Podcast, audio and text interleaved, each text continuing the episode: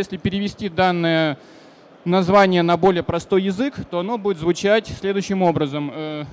Как технологии с других рынков, с рынка IT, изменят способы получения прибыли на моем рынке, на рынке инженерных систем. Что представляет из себя рынок инженерных систем с точки зрения типов игроков, которые на нем есть?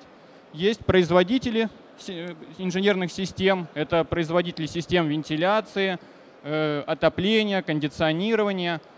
Их модель получения прибыли – это производить то, что необходимо конечному заказчику, и тем самым зарабатывать деньги. Они могут работать по каким-то типовым проектам, то есть выпускать типовую продукцию, могут работать под заказ, специальные какие-то разработки вести. Но основная идея – это произвести то, что нужно заказчику. Вторые участники системы – это компании-продавцы. Они оказывают услуги по перепродаже оборудования и, соответственно, зарабатывают деньги, либо предлагая, например, довольно небольшие, низкие цены для рынка и зарабатывая на объеме, либо могут оказывать какие-то дополнительные услуги, например, оказывать поддержку по подбору по спецификации, например, и зарабатывать этим чуть больше. После того, как система продана, ее необходимо смонтировать на объекте и запустить. То есть появляются компании, которые занимаются пусконаладкой и монтажом. Здесь тоже могут встречаться случаи, когда компания предлагает весь набор услуг конечному заказчику от продажи до запуска системы на объекте, а могут быть небольшие компании, которые специализируются только на одной функции.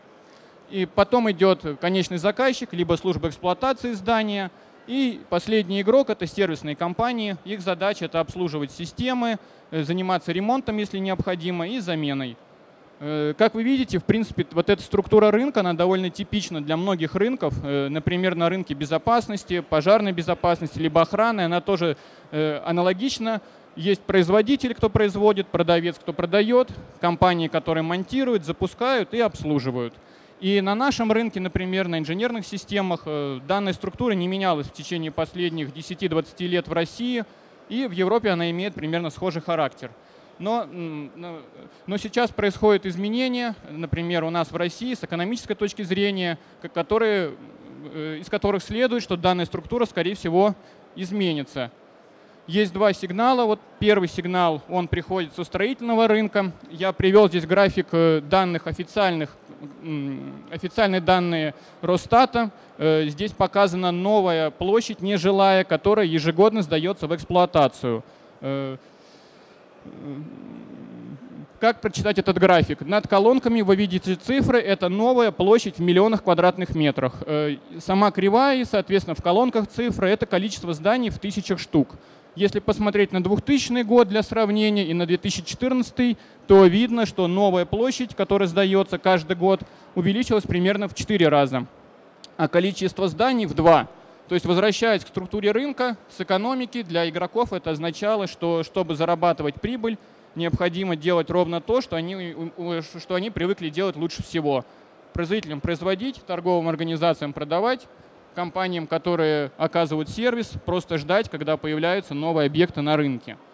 Однако 2015-2016 год показывают, что количество площадей стало уменьшаться, которые вводятся в эксплуатацию, и количество зданий стало уменьшаться.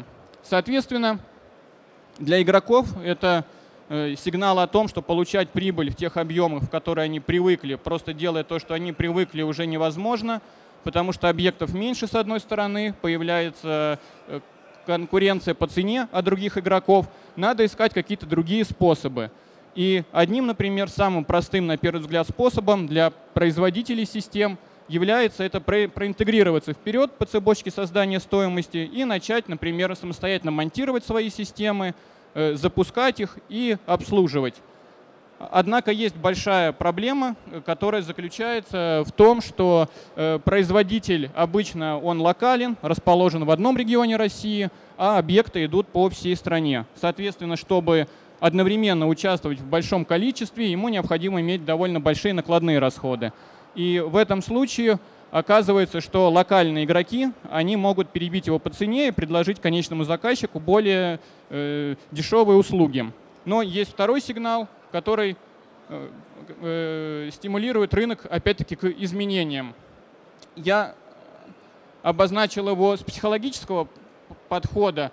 Все мы, как люди, которые в частном порядке, мы привыкли к тому, что мы можем хранить свою информацию личную, не обязательно у себя на жестком диске или на флешке в кармане, а можем хранить ее, например, на удаленных серверах, так называемых в облачных технологиях, и получать к ней вход с любого места в мире, с любого устройства.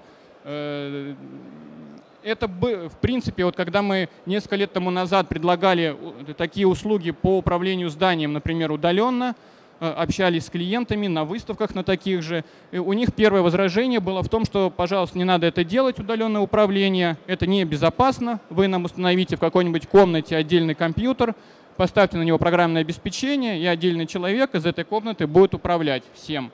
Однако вот такие изменения, которые происходят прежде всего в психологии, скорее всего, и находят отражение и в бизнесе. Что может представлять из себя облачный сервис, если говорить о инженерных системах? Имеется контроллер, который собирает все данные и передает их на сторонний сервер. Причем этот сервер может находиться либо в другом городе, а иногда даже в другой стране. И эти данные обрабатываются на сервере специальным программным обеспечением, облаком, и представляются в более удобном виде. Например, в виде графиков, либо в виде каких-то колонок, табличек. И к ним можно получить вход на обзор с любого устройства, используя интернет-браузер. С телефона, планшета, компьютера, ноутбука. И что немаловажно, можно не просто эти данные считывать и просматривать, но и можно отправлять команды на устройство удаленно. Как видите, здесь есть замочки показаны. Это говорит о том, что все соединения надежно защищены от вторжения извне. И что еще наиболее интересно, имеются интерфейсы специальные, которые позволяют эти данные не просто обрабатывать на сервере, а передавать в сторонние системы, в другие облака. Например, можно передать там, в SAP-систему или в любую другую систему, которую использует компания. Что это дает участникам рынка, например, производителям? На картинке показан контроллер, в который просто вставлен интернет-кабель. В принципе, это все, что нужно сделать на объекте, чтобы данные с этого контроллера стали поступать в облако. Это значит, что на любом удаленном объекте необходимо отыскать хотя бы одного человека, который будет в состоянии вставить интернет-кабель в единственно возможный разъем на контроллере. И после этого в контроллер можно удаленно загрузить программное обеспечение и выставить определенные параметры в конфигурации. То есть можно заняться запуском системы на объекте. Кроме этого, все те параметры, которые собираются в системе, они представляются в виде индикаторов, которые характеризуют ее работоспособность в данный момент, а также можно смотреть, что было раньше в журнале событий, как они менялись. Можно отсматривать состояние оборудования, в каком состоянии оно находится сейчас, и, соответственно, прогнозировать, когда оно выйдет из строя. По сути, это можно оказывать услуги по сервису удаленному. Однако открытый вопрос тогда возникает, почему конечные заказчики, службы эксплуатации захотят, чтобы их системы обслуживались удаленно, а по своей практике они привыкли к тому, что этим занимаются локальные какие-то компании, которые находятся под боком всегда и даже которых они знают лично. Просто они получают тоже определенные дополнительные преимущества. Например, они могут просмотреть быстро очень свою систему. На картинке изображено, как это может выглядеть с персонального компьютера. Увидеть все индикаторы, как она работает. Могут представить ее в графическом виде. Продиагностировать, опять-таки, у них есть теперь планировщик работы графический, с помощью которого они могут задавать, когда эта система запускается, днем она работает, вечером и в субботу она не работает, например. И получает очень большое преимущество — это реагирование на какие-то ошибки и неисправности. Если что-то происходит не так, в автоматическом режиме уходит e-mail в службу сервиса здания, и она приступает к ликвидации еще до того, как об этом узнает сама служба эксплуатации. И наиболее, что интересно, в принципе, все это было и есть на рынке сейчас, но в основном это используется в high-end системах, которые стоят дорого и обслуживание которых, соответственно, дорого. Но облачные технологии позволяют это перевести в масс-маркет. Соответственно, в любой тип здания, не обязательно в офисы класса А, например, а в небольшие офисы, в небольшие промышленные здания, в торговые центры, в магазины, в любое место, где есть хоть какая-то инженерная система. Здесь я привел скриншоты, как это может выглядеть. Как видите, тут все графически понятно.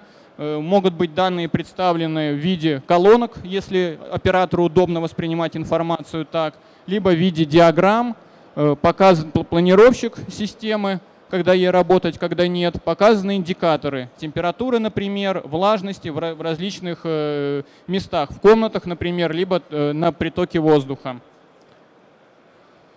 И возвращаясь к бизнес-моделям, это означает для производителей, что они могут оказывать услуги в пусконаладке, к примеру, и в сервисе. Я их обозначил зелененьким цветом.